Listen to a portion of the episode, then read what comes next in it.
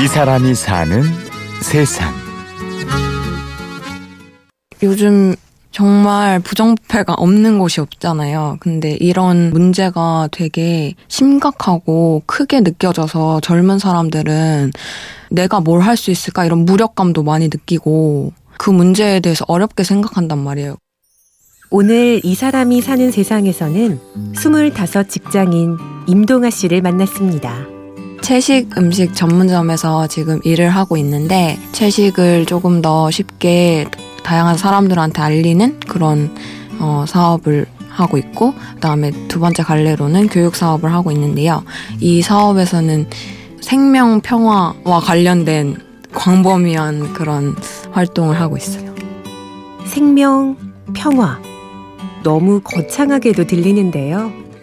인간뿐만 아니라 여러 가지 생명체가 저희가 더불어서 살아가고 있는데 좀 더 평화로운 세상을 만들기 위해서 할 수 있는 활동들이 굉장히 많잖아요. 그래서 이번에 하게 된 일이 내부제보실천운동? 내부제보실천운동은 부정부패에 맞서서 자기 목소리를 낸 사람들이 굉장히 어렵게 살고 있어요. 그 내부 고발을 한 이유로. 그래서 그런 사람들을 보호하기 위해서 만들어진 단체인데 저희 같이 가서 일을 하게 된 거죠.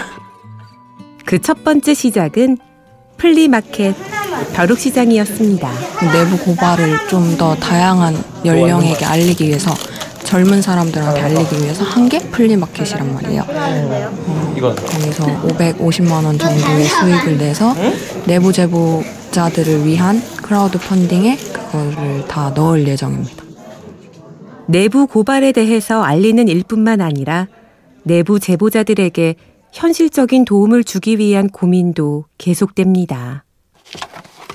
전 영화 봐도 슬픈 영화 막 이런 거, 막 문제되는 영화 이런 거는 피했거든요.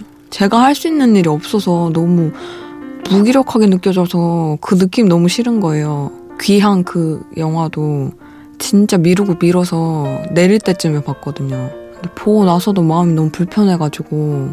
어, 근데 크레딧 올라갈 때 그 펀딩 하는 사람 이름들 쫙 올라갈 때 되게 마음이 이상하더라고요. 아, 저렇게 참여할 수가 있구나 이런 거 있잖아요. 작게나마 사람들이 원하는 건 내가 이렇게 도움을 줘서 그 사람에게 어떤 도움이 가는지 직접적인 걸 보고 싶어 하잖아요. 조그만 거라도. 그래서 이번 저희 펀딩에도 소송료가 없어서 소송을 못 하시는 분들이 많이 계시거든요. 그래서 소송료 지원하는 거랑 긴급생활지원 이것도 넣게 됐어요. 임동아 씨도 처음부터 내부 고발에 관심을 가졌던 것은 아닙니다. 그냥 와, 대단하다 하고 저랑은 다른 부류의 사람이겠거니라고 생각을 했어요. 근데 이번에 내부 제보 실천 운동을 만나면서 거기 회의 현장에 가보니까 실제로 내부 고발하신 분들이 많이 오신 거예요. 많이 속해 있었고. 그래서 만나보니까 제가 생각했던 거랑 너무 다른 거예요. 어, 어떻게 보면은 그냥 보통 사람들보다 더 순수하고 마음이 여리고 그런 부분이 많으신 분들이 그런 일을 하셨더라고요. 그래서 되게 의외였고 그분들이 내부 고발 이후에 어떻게 살고 있는지를 듣고 나서 좀 충격적이었어요. 어, 제가 지금 생각나는 사례로 하나고의 입시 부정 문제 그거를 고발하셔가지고 학교에서 막 동료 선생님들한테 저 선생님이랑 얘기하면은 너네도 다 잘릴 줄 알으라고 막 그렇게 하셔가지고 계속 너무 정당하지 않은 대우를 받으셔가지고 결국에는 파면도 되시고 그런 분이 계셨는데 그분이 맞서 싸우셨던 게 입시 비리 문제랑 그다음에 고위층 돈 많은 집 애들이 애들 막 왕따 시키면은 그게 그냥 무마되고 이랬던 거를 그 선생님은 그냥 못 참았던 거예요. 선생님으로서. 하지만 내부 고발자들에 대한 세상의 시선이 곱지만은 않습니다. 근데 실제로 그런 거에 맞서서 싸우는 사람들은 왜 보호하지 않고 그렇게 하는가. 그래서 내부 고발에 대해서 되게 인식들이 잘못돼 있구나 이런 거를 느꼈고. 동아 씨는 우리가 사는 세상이 보다 건강한 사회가 되기를 꿈꿔봅니다.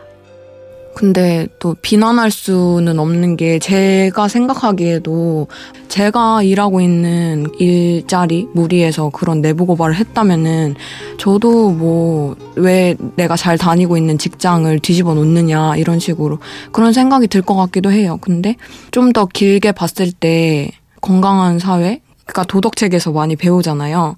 어떤 사람이 다른 사람을 때리면 아 그러지 마라고 얘기할 수 있는 사회여야 되는데 지금은 나쁜 사람이 잘 사는 세상이 됐잖아요. 그래서 그런 세상이 되지 않기 위해서는 그렇게 목소리를 낸 사람도 용기가 있지만 그걸 응원해주는 용기도 필요하다고 저는 생각을 하거든요. 옳은 것을 옳다 말하고 그 행동을 응원할 수 있는 용기를 가지기. 그래서 이렇게 플리마켓처럼 좀 무거운 문제지만 좀 가볍게 다가가서 내가 직접 여기에 참여할 수 있는 그런 기획을 앞으로도 이 내부 제보가 아니더라도 다른 문제로도 그렇게 하고 싶다는 생각을 하게 됐어요. 오늘 이 사람이 사는 세상에서는 여느 어른들보다 어른다운 스물다섯 임동아 씨를 만났습니다.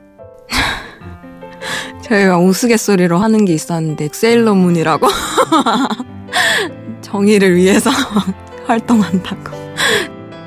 지금까지 취재 구성의 강철, 내레이션 임현주였습니다. 고맙습니다.